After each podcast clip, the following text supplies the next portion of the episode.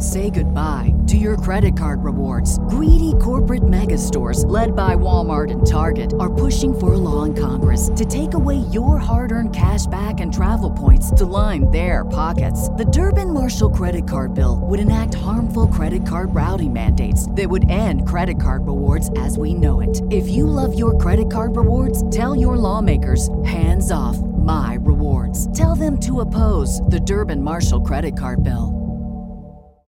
When you need mealtime inspiration, it's worth shopping Kroger, where you'll find over 30,000 mouthwatering choices that excite your inner foodie. And no matter what tasty choice you make, you'll enjoy our everyday low prices, plus extra ways to save, like digital coupons worth over $600 each week. You can also save up to $1 off per gallon at the pump with fuel points. More savings and more inspiring flavors make shopping Kroger worth it every time. Kroger, fresh for everyone. Fuel restrictions apply.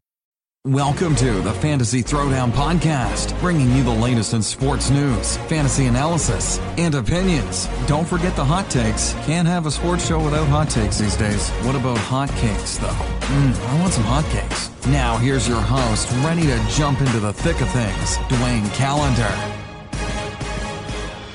Everybody, welcome to the show. We're going to get right down to it. It is Christmas Eve, so happy holidays, everyone. Uh, basically we had a very eventful NFL weekend with quite a few twists and turns. Uh, some expected, some not so expected. Uh, a number of busts happened in the fantasy uh, football uh, finals with certain players. Uh, we had some role reversals at, at certain, certain moments. So let's get, just get right down to it. So uh, to recap the action from Saturday, uh, you had Tennessee barely survive against Washington. Uh, the final score was not indicative of how uh, tight the game was. Washington was actually ahead throughout. Uh, Tennessee pulled ahead late uh, to be up uh, by a couple of points. So it was. it ended up being a case where um, Tennessee grabs the lead late, and then Washington uh, ends up giving up a pick six on a Hail Mary at the final seconds. So the final score ended up being 25 16, but Washington was ahead throughout the entirety of the game for the most part. Uh, and, you know, again, for those of you who lost because of Tennessee getting a pick six uh, to end the game, I mean, you know, uh, the Titans defense scoring 13 points, you know, th- these things happen. I, I mean, I could say it's a bad beat, but I mean, again, you had a Titans defense playing Josh Johnson, who was a career journeyman. So, I mean, number of things could have gone either way. Uh, Marcus Mariota, uh, surprise, surprise, got hurt again, um, and is now uh, highly doubtful to be playing next Sunday night uh, because the NFL flexed, and we'll get to that in a bit. But the uh, the Colts beat the Giants, so technically, uh, next Sunday night, we've got a matchup between the Colts and Titans. Winner gets into the playoffs uh, uh, uh for reasons we'll illustrate uh, what happened in some of the other games. But, you know, wa- Washington is a complete mess. DJ Swearinger, at, I mean, just in a moment of absolute rage. Uh, because even post game, you know, guys calm down a little bit. DJ Swearinger wasn't having it. DJ Swearinger basically went all in on uh, uh, Redskins defensive coordinator Greg Manusky for his play calling after uh, Marcus Mariota got hurt and Blaine Gabbert came into the game. Uh, Swearinger just went all in on Manusky for calling way too much man to man coverage. I actually agree with Swearinger here. I mean, the fact that uh, Blaine Gabbert, you know, you got a, a quarterback hat that has not seen a ton of action over the last couple of years, who's not very good, who struggles reading zone coverages. Why the Redskins made it easier for him to actually spot certain receivers uh, really didn't make a whole lot of sense to me. So I get Swearinger's frustration because to me, if you actually understand you know your opponent the the play was to actually play zone uh, like th- there was a lot of man coverage uh, being played now the the issue is that Swearinger literally just ripped his defensive coordinator or new one in front of the media. You you, you can't be that public in terms of uh, what's uh, what's going on. Um, you know, it, it, it, just it wasn't a good look. So uh, the Redskins ended up releasing Swearinger today, uh, despite the fact that it would have made far more sense to just uh, you know de- uh, like just to deactivate him for the rest of the year. It's only one more game. Uh, and then trade him in the offseason. That that like Swearinger only has one more year on his deal. They could have actually gotten a draft pick for him. It you know it, it's one of those things where organizations do something petty uh, and cut their nose to spite their face because you know again Swearinger, uh, you know it, it, it's just it's just something that you know doesn't make a whole lot of sense. I mean, again, Swearinger, you can't actually say that. Um, uh, you you can't say some of those things that he said. But uh, so here's here's exactly what Swearinger said uh, because uh, you know earlier today he gets released and he goes on. I mean, he has his regularly scheduled appearance on local Washington radio, so he's on 106 the uh, 106.7 the fan, and he.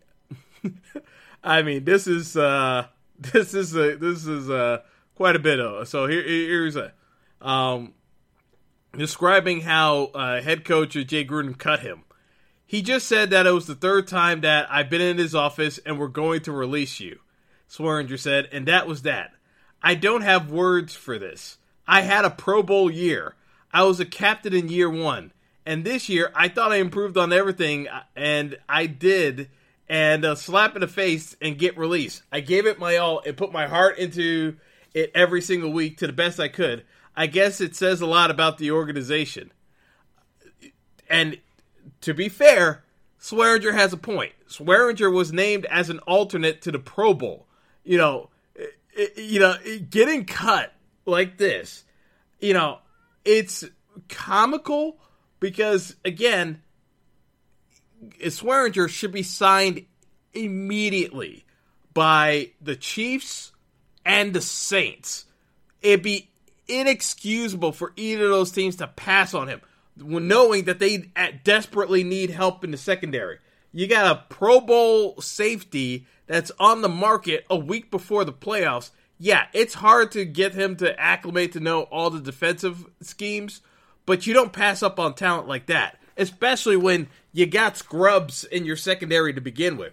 The Chiefs, especially, because it happened again last night that, you know, it, the, the, the Chiefs got uh, torched by Russell Wilson and the Seahawks on deep passes. Like Swearinger can help them.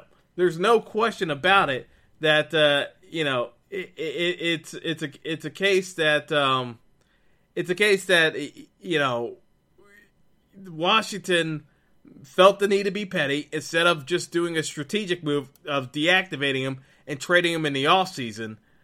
Now, like he's available to any team off of waivers.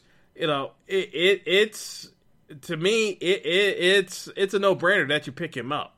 If you're a team that's aiming to go to the Super Bowl and you've got a weak secondary, talking to Rams, talking to Saints, talking to Chiefs, this is a no brainer, no brainer whatsoever that you pick him up. Like uh, you know, people can say what they want about uh, locker room uh, uh issues. You know, it only makes sense to bring in a guy like this that again knows multiple systems. It's been a veteran in the league for a while. You know, he would absolutely be able to uh, make a difference on uh, NFL rosters heading into the playoffs. No brainer whatsoever. So uh, there's that. Uh, but uh, it, it's uh, it's it's a very it's a very telling sign. But anyway, let's get back to it because we got a, a, bunch of games to be covering as to what went on this weekend.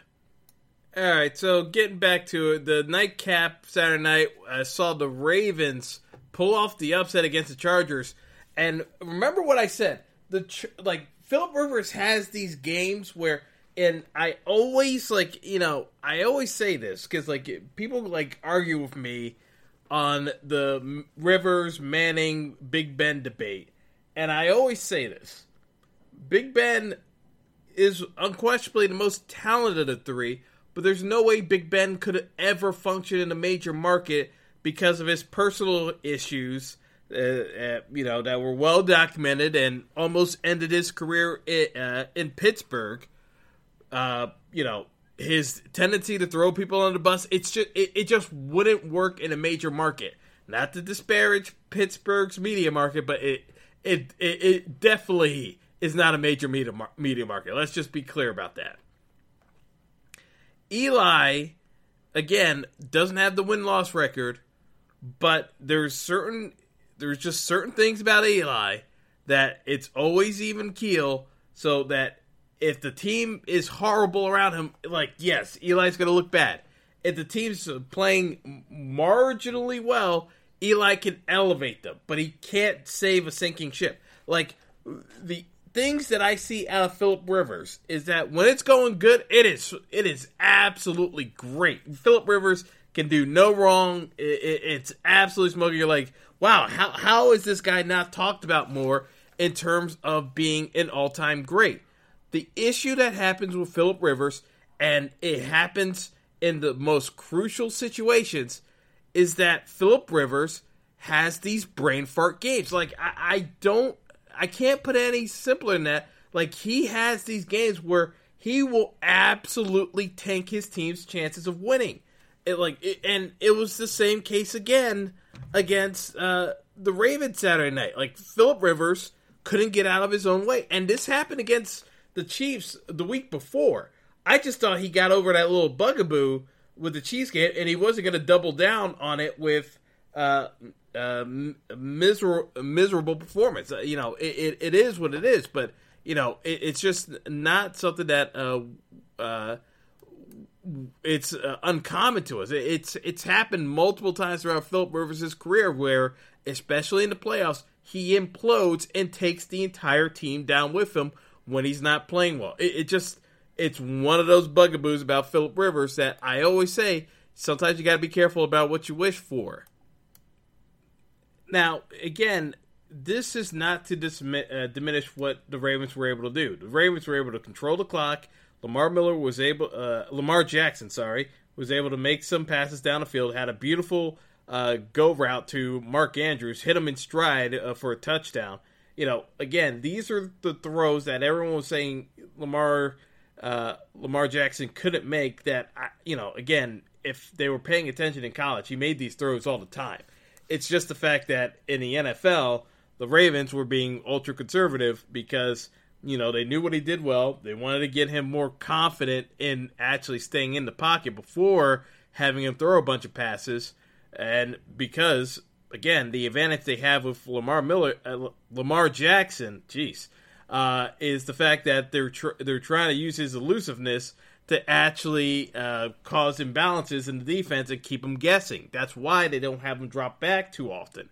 So again, you know, is this sustainable? No, I, I don't see it as sustainable because eventually he's going to get a big hit and that's going to uh, force them to change things up a bit. But in the interim, you know, Lamar has done an incredible job of avoiding big hits. He's been very elusive and uh, you know he's been able to use that to his advantage and be shifty. So, you know that win forced the hand of the Steelers to actually have to play Juju Smith-Schuster and James uh, uh, uh, Juju Smith-Schuster. James Conner still wasn't uh, healthy enough to go, and that played a big role in this uh, in the game on Sunday because the Steelers drop a game that they have no business dropping to the Saints, given the way that game went down.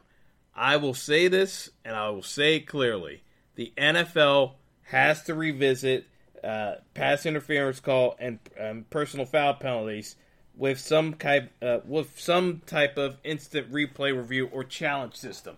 It, it is inexcusable in this day and age to have so many important decisions being leveled upon referees making split second decisions that are clearly and obviously wrong. The Saints benefited from not one, but two bogus pass interference calls in that game. And also, an, uh, you know, you can call it hand fighting all you want, but the fact of the matter is, on the go ahead uh, touchdown by the Saints, Michael Thomas pushed off of Joe Haden. Like Joe Haden got the shaft three separate occasions in that game yesterday, wherein the the uh, the play at the goal line to end the first half was not pass interference at all. That was a phantom call. Uh, the referee, uh, like, uh, I don't know what the ref was looking at. To be perfectly honest, he wasn't. Uh, you know, it, it's just an inexcusable miss.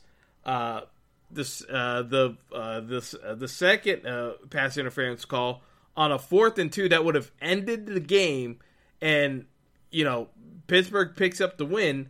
You know Haden gets called for pass interference again. It's a phantom call. There's n- he didn't slingshot uh, or grab him. It's not defensive holding. It certainly wasn't pass interference. You know, it's just a bad call. It's a bad miss. And, you know, again, the Steelers have no recourse but just have to play through it. But, it, you know, in his heart of hearts, like Mike Tomlin wanted to go off on the officials.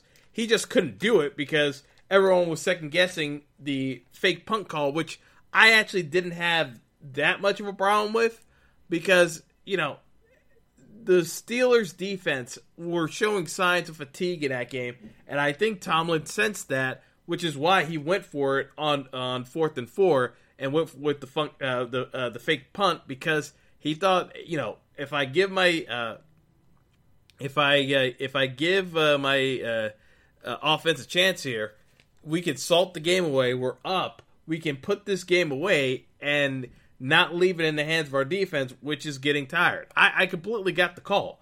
It just didn't pan out, and the guy who ran to play for the Steelers clearly did not know where the yardage marker was, which again, that's a bad. Eh, that's just more of an execution standpoint than the play call. I don't have an issue with the play call. The execution was what was lacking on the Steelers' end. But you know, the talk that I'm hearing from folks of Mike Tomlin needs to get fired. I mean, some of you folks are just crazy. I mean, I would love for Mike Tomlin to get fired so the Giants could hire him because I would take him in a heartbeat over Pat Shurmur. Not even a, that's not even a question uh, as to how good of a coach Mike Tomlin is. So if Steelers fans don't want to appreciate him, fine, and someone else will. It, eh, like Mike Tomlin will be out of work for less than a week if he ever got fired by the Steelers, especially after a year like this where the organization as a whole dropped the ball in the Le'Veon Bell situation. If Le'Veon Bell was actually signed by the Steelers, the Steelers easily win this division by two games, and they're in the playoffs with at least 11 wins, in my opinion. It, it's it, the way some of these games went down for the Steelers. Le'Veon Bell solves a whole bunch of issues because the issue the Steelers had yesterday was the fact that they couldn't run the ball down the stretch, and they didn't trust it, so they just left the game in the hands of Big Ben to keep throwing them out of danger. And you know, sometimes it works, sometimes it doesn't. It didn't work yesterday, but it should have because AB and Big Ben played a hell of a game.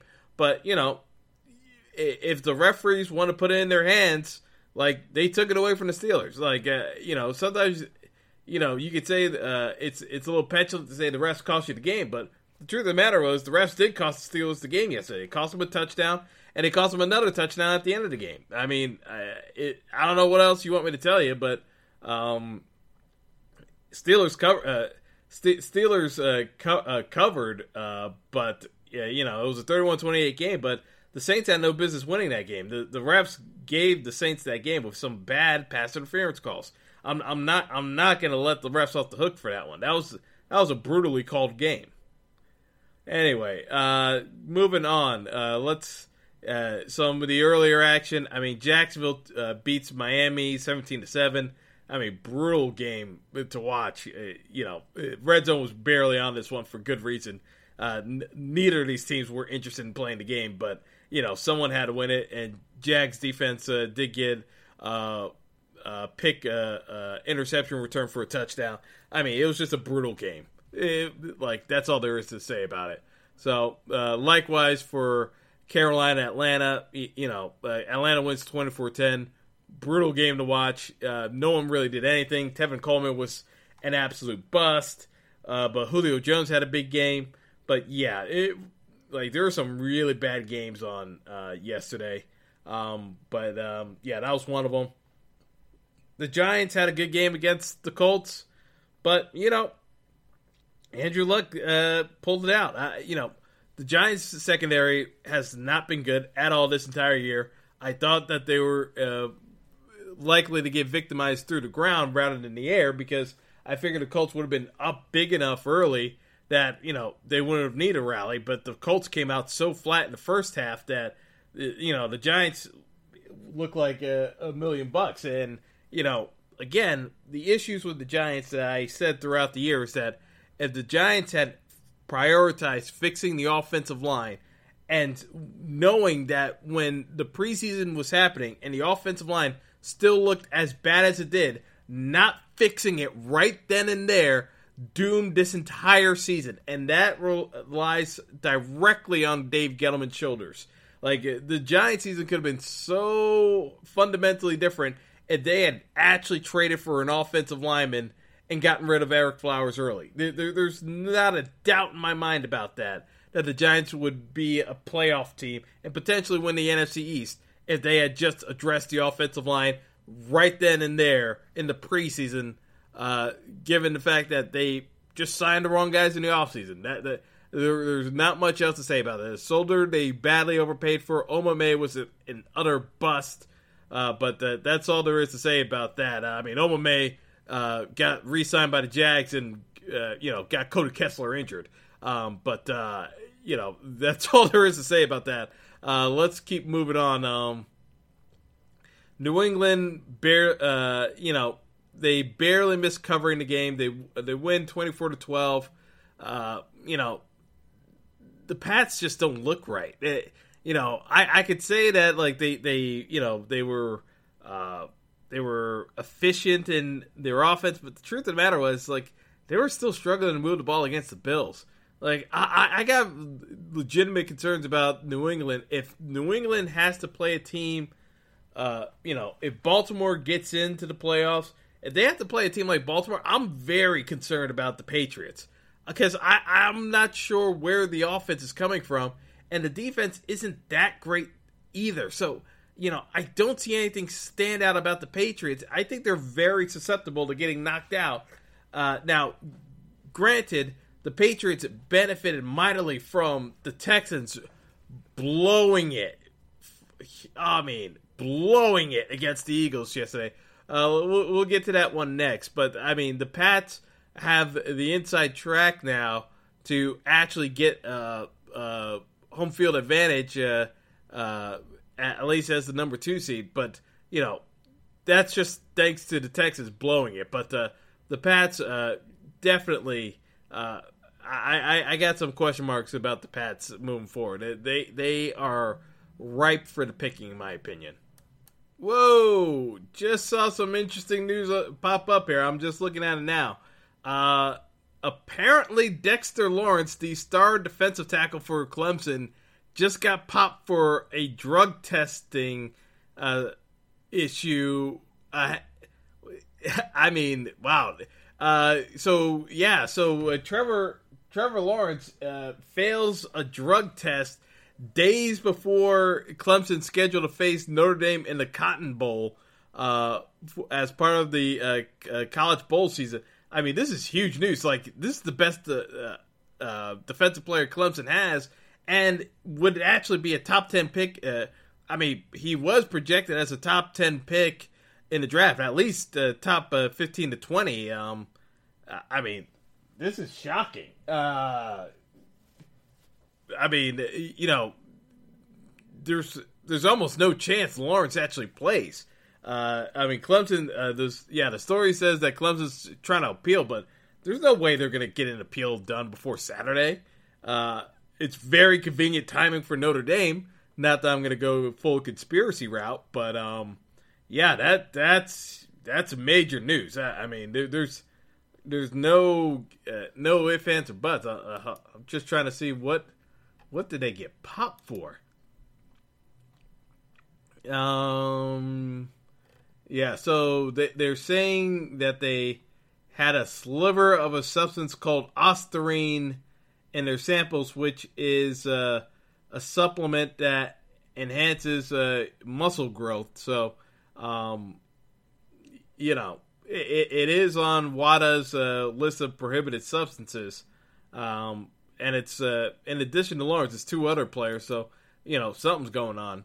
Um, So I'm not I'm not I'm not disputing the fact that they may have been doing something illegal. I am finding it curious that it only got caught now. Now, eh, the uh, you know in, in this case there's there's always a chance where like any of those lawsuits would have been vacated anyway. But um, very very uh, interesting developments here because uh, that definitely impacts the bowl game, uh, which uh, I'll, I'll definitely be getting to later in the week, uh, talking about some of these uh, big bowl games that are coming up ahead of New Year's Day. But um, yeah, so yeah, big news in college football with with Clemson losing a major major impact player ahead of their matchup against Notre Dame. I mean, that gives the Irish a chance to run the ball up the middle and uh, definitely uh, negate negates a lot of the pass rush Clemson has. Uh, so more to come. I, am I'm, I'm very curious to see how the line's going to shift because uh, uh, you know Clemson was a heavy favorite against uh, Notre Dame.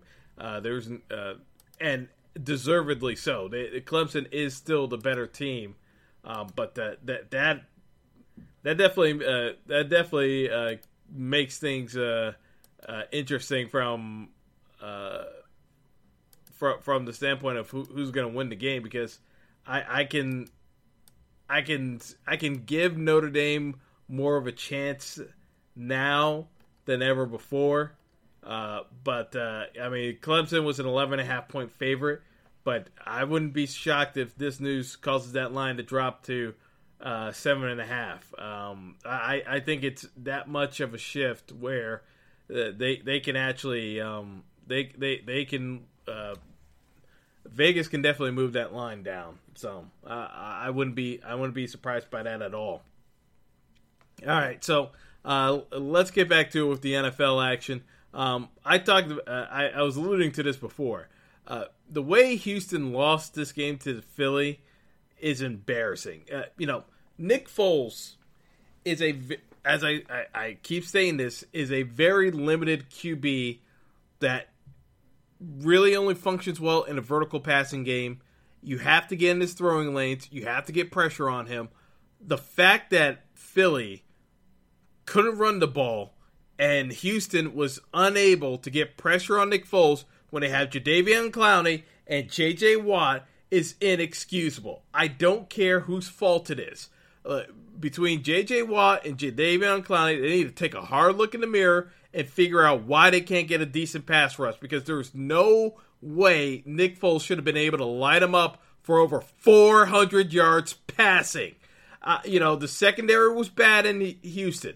Uh, the Houston secondary was not good yesterday playing on the road in Philly. But the fact that the pass rush was literally non existent, I was watching that game in the fourth quarter the pass rush was not getting to Nick Foles. He had all day to figure out who he wanted to target down the field. Like there, there, there was, yeah, there were some double teams being done, but like the other guys got to be able to do get the job done. You can't double team both J.J. Watt and Jadeveon Clowney. Someone's got to get home. They, like there's no ifs, ands, or buts. And I said this before about Houston. They remind me of a just a collection of perennial pretenders with Deshaun Watson. Like Deshaun Watson, he's gold. Deshaun Watson is the only reason why I give Houston a shot in anything. But some of these other guys, uh uh-uh, uh, Like that was just pitiful that I saw out of Texas, and it gave home field advantage right to the Pats. Gave it right to them. I mean, Houston had it right there for the taking to actually have home field advantage in the playoffs as the number two seed, and they gave it right back to the Pats. Uh, you know, it, it's just one of those where just like you shake your head because again, you know, I I, I just I, I don't know what else you can say. Like the Pats now because of what happened with Kansas City and uh, Houston, the Pats are are you know as weak as they are this year. They're they're sitting in a uh, uh, they're sitting in a spot where you know, one more loss by the Chiefs, the Pats going to get home field advantage throughout the playoffs. Like the Chiefs could drop a game to the Raiders next uh, week. I'm, I'm not say, saying it's going to happen, but the uh, the Chiefs defense is playing so sh- shabbily right now that it's entirely possible that if for any reason, you know, the Chiefs uh, get injured uh, or, or have another injury and they decided to just kind of rest some players to make sure that they don't actually uh, pick up any major injuries before uh, the playoffs, there's a chance they could give up home field advantage uh, throughout the playoffs to the Pats. Now, I know the Chiefs are not going to do that because the Chargers are right on their uh, tail and they know better than to uh, even consider resting starters.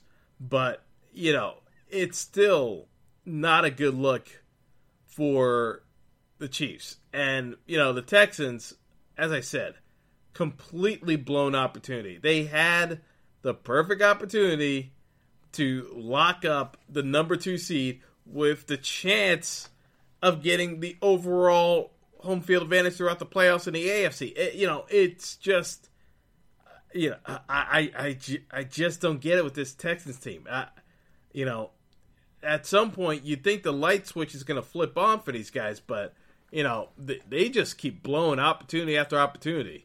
And I don't think they're ever going to reach that pinnacle to get over the hump and become that uh, that that playoff team that makes a deep run to the Super Bowl that folks keep saying that they're going to be. Maybe Deshaun Watson can carry them to Super Bowl, but I don't know. I have severe doubts about that. So, in some of the other action that happened, uh, you know, Green Bay like won in overtime against the Jets. Uh, the Jets should have won this game. I, I, still don't think Green Bay tied that game up at, at the end of regulation. I, I still think uh, uh, Aaron Rodgers got stopped at the goal line, but you know no one cares about this game, so I, am not going to dwell on it. Uh, Cleveland beat Cincinnati uh, barely, in my opinion. You know the game was closer than the score indicated. I know Cincinnati got a garbage touchdown at the end, uh, uh, but realistically, this was actually a, a, tighter game in the first half.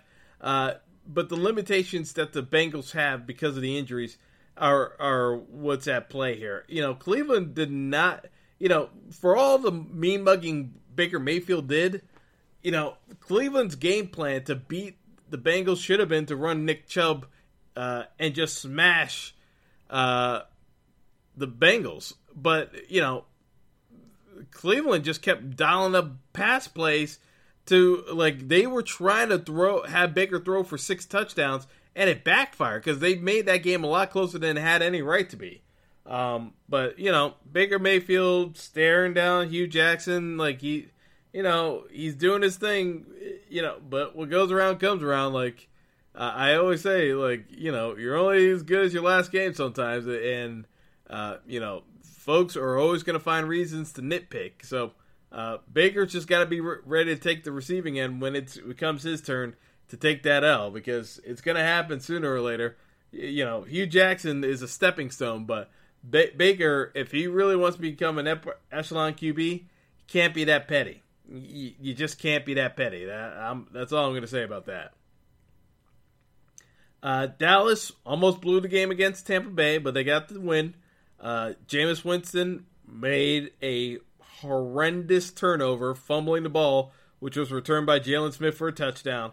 Um, you know, I still always get mad about Jaylon Smith seeing him in the Cowboys uniform when so many other teams, including the Giants, could have actually traded uh, uh, traded into the second round to grab him, even though he was injured. Like it was it was easily uh, an investment for the future that Jerry Jones got. I don't understand. Like you know, I, I I struggle sometimes with some of these NFL GMs who say they're so smart because everyone knew that Jaylon Smith was a first round pick before he injured his knee at Michigan, and yet still everyone treated him like a pariah once the injury news came out and let him fall in the draft as far as he did. It was inexcusable, but you know it's not it's not the first time it's happened in the NFL draft. It won't be the last time, sadly. But um, you know, the Cowboys got their win. Dak again, not very impressive, but you know, they got Ezekiel Elliott, and you know, teams are double teaming Amari Cooper, and uh, he didn't respond well. Again, like when Amari Cooper gets double teamed, he's he gets shut down. Uh, he has not been able to break a double team yet so far this season. But when you double team him, it does leave opportunities for Zeke to gash you. So I'm I'm curious to see how it it goes. It, like if a team can tackle well against Dallas, they don't have an answer because again, while Amari Cooper can draw a double team, I don't think these other receivers can beat uh, guys consistently one on one.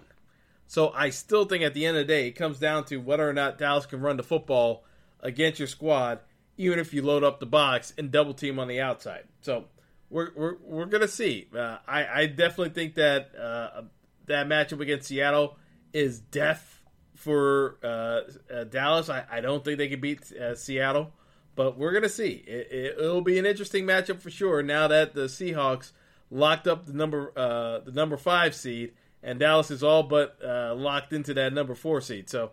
Um, we're, we're, we will see soon enough. I, I, don't. I don't think the Cowboys can actually beat the Seahawks, but we're to see in a couple of weeks now uh, because that's the most likely matchup. Uh, the Bears took care of business against the 49ers, even though it didn't look pretty. Same thing for the Vikings against the Lions.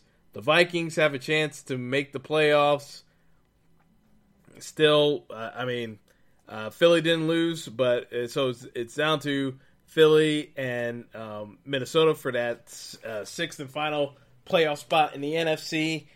Uh, if I were being perfectly honest, neither one of these teams really comes across as one that would actually do any damage in the playoffs. So I still think that the, the Bears uh, would be perfectly fine taking care of business against Minnesota or uh, Minnesota or Philly. So, uh, you know, whoever wins that last playoff spot, you know, I, I think it's a it's it's a moot story regardless. Um, the Rams, Gurley didn't play. Uh, didn't matter. C.J. Anderson literally came off the street and ran for a buck sixty against the Cardinals. Everyone on the Cardinals is getting fired. it's like uh, it, it is so painfully obvious. Everyone on the Cardinals is getting fired. Um, poor Larry Fitzgerald has to retire to that. Uh, but the only thing I could say about that is like the good thing about Larry Fitzgerald retiring after a brilliant NFL career um, is the fact that he won't have to deal with this dumpster fire of a franchise uh, every Sunday moving forward. At least he can just show up for uh, celebrity appearances every now and then. But man, what a waste of a Hall of Fame career by a single franchise. Uh, you know, Larry Legend deserved so much better than what he got from the Arizona Cardinals. It's not even funny. Um, but uh, yeah, so uh, the Sunday night game, I alluded to it. Uh, Seattle won, and again, this was n- nothing against Patrick Mahomes. Mahomes made the throw of the year uh, to Charcandrick West for a touchdown. Uh, you know, I, I can't really describe the sidearm motion he used. Just just look at it on YouTube uh, when you get a chance. You'll see what I mean. It's the throw of the year, uh, without question, by the league MVP if they try to screw uh, Mahomes out of it, uh, you know, I, I I don't know what to say to you folks. You know, three touchdowns again, almost 300 yards passing against a very good Seattle secondary. He played extremely well against a very good defense. The problem with the Chiefs is the fact that they can't stop anyone. Seattle had their way the entire game. They could run the football and they could play action on uh, the Chiefs. The Chiefs just do not have any awareness in the secondary and like I said, if the Chiefs don't sign DJ Swearinger, you know, I, I don't I don't understand some of these teams. Like DJ Swearinger absolutely needs to be signed by Seattle because they're so inept at so many as uh, I mean by the Chiefs like Kansas City is so inept at uh, so many different aspects of coverage schemes. You know, even with Eric Berry healthy, they're still horrendous. Uh, you know, Swearinger can at least help some aspects of it. They're, you know, he ain't going to cover up everything, but at least he'll cover up some of the warts. Like, Kansas City desperately needs to sign somebody else, even if it is someone off the street, like anybody else. Like, uh, I, I, don't know who number 35 was on the Chiefs, Uh, but whoever it was needs to go into witness protection because they went after him every time. Like, just flip your numbers so you become 53 instead of uh, 35. Uh, I, like, whatever you do, just like change, just change everything. Like, change, uh, change your name even because like as long as guys can spot you, you can't cover anyone. It's like uh, there there are certain times guys have bad days in the office. Uh, that guy just like l- looked like the Nathan Peterman of cornerbacks. I- will be perfectly blunt. Uh, he just could not cover anyone. So anyway, uh, with that being said, uh, let me just make some picks for tonight's game, which will be absolutely dreadful, no doubt, but hopefully there's a glimmer of hope that we get an entertaining finale for Monday Night Football between the Broncos and the Raiders. You know, uh, with this matchup, uh, like I said, there, the story's out that Vance Joseph's getting fired. So it, there, it depends on what's uh, like how the Broncos players really feel if if they're glad that Vance is getting fired or if they're uh, just kind of looking to see what they can do to look good on tape for the next head coach. So I think the Broncos actually show up for this one. The only other thing that I think happens here, though, is that with the Raiders basically having to leave town, I think the Raiders actually show up for the final home finale. At least Derek Carr will, because Derek Carr genuinely cares about the people of Oakland. I, I I get that sentiment from him. I think Derek Carr himself will actually play well. If some of his teammates show up, that gives me a little bit more confidence in playing uh, some more Raiders. But in terms of showdown formats on uh, DraftKings and FanDuel, I'm definitely playing Derek Carr tonight. I would definitely play DaeSean Hamilton of the Broncos. Now, the guy I'm thinking of fading is actually Phillip Lindsay and the only reason why I say that is that unless I'm paying, uh, playing Phillip Lindsay in the captain spot or an MVP spot between DraftKings and FanDuel, it doesn't make sense playing uh, paying the premium for Lindsay and putting him in the flex. The reason being is that Lindsay is going to be the most popular play by every single DFS player, at least uh, regular DFS player, uh, in this game tonight. So, in order to win a tournament, there's no way to actually win it, in my opinion, with Lindsay at uh, the, as the captain or MVP because you're going to end up splitting it with no less than 30 to 40 people, which, you know, yeah, it's a jackpot, but, you know, you, you kind of want some more of it to yourself. So I, I just think that there are other ways of getting there. And I, and I just look at it as like, you know, if the Broncos decide to pass it in the red zone instead of running it, there's there's definitely opportunities for uh, guys like DaeSean Hamilton, Tim Patrick, Courtland Sutton, some of those guys, uh, Broncos receivers, to get that uh, that touchdown in the end zone. So, like I said, I'm thinking of fading uh, Phillip Lindsay. Uh, maybe play Royce Freeman uh, in case he gets a vulture TD with the the smaller, much much smaller salary than Phillip Lindsay, and you never know what happens with games like these. Like the game script can flip on a dime, but that that's where my thought process is uh, in terms of um, DFS lineups. Now, for those of you who still have players going in your uh, fantasy final, yeah, um, best of luck. I really don't know what else to say because even I have uh, Denver defense going because I, I, you know, part of me thought that uh, uh you know, with uh, uh, Derek Carr playing, that his team could easily quit on him, and he gets used as a pinata. But you know, it could it could go the it could go the entirely opposite direction too. It, you know, again, it, it is a bit of a coin flip game, but uh, you know, I trust Von Miller to show up tonight and uh, add on a few more sacks to his total. We'll see if the rest of the defense shows up for the Broncos, but uh, you know, just hoping for a decent game because there's not much else on in terms of the world of sports. Uh, it is Christmas Eve after all, folks. So, uh, with that being said, uh, wish you all a happy holiday. Uh, be- uh, best of everything. Hopefully, you get to spend some time with your family.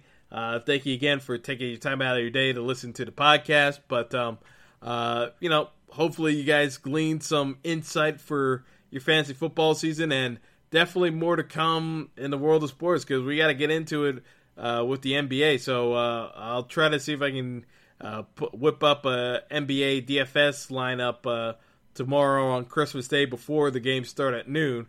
So it'll be uh, it'll be an early wake up for me uh, to talk about it, but we'll see how it goes. maybe it works out and maybe it doesn't, but wish you all the best and we'll we'll get back to it soon enough. Take it easy, folks.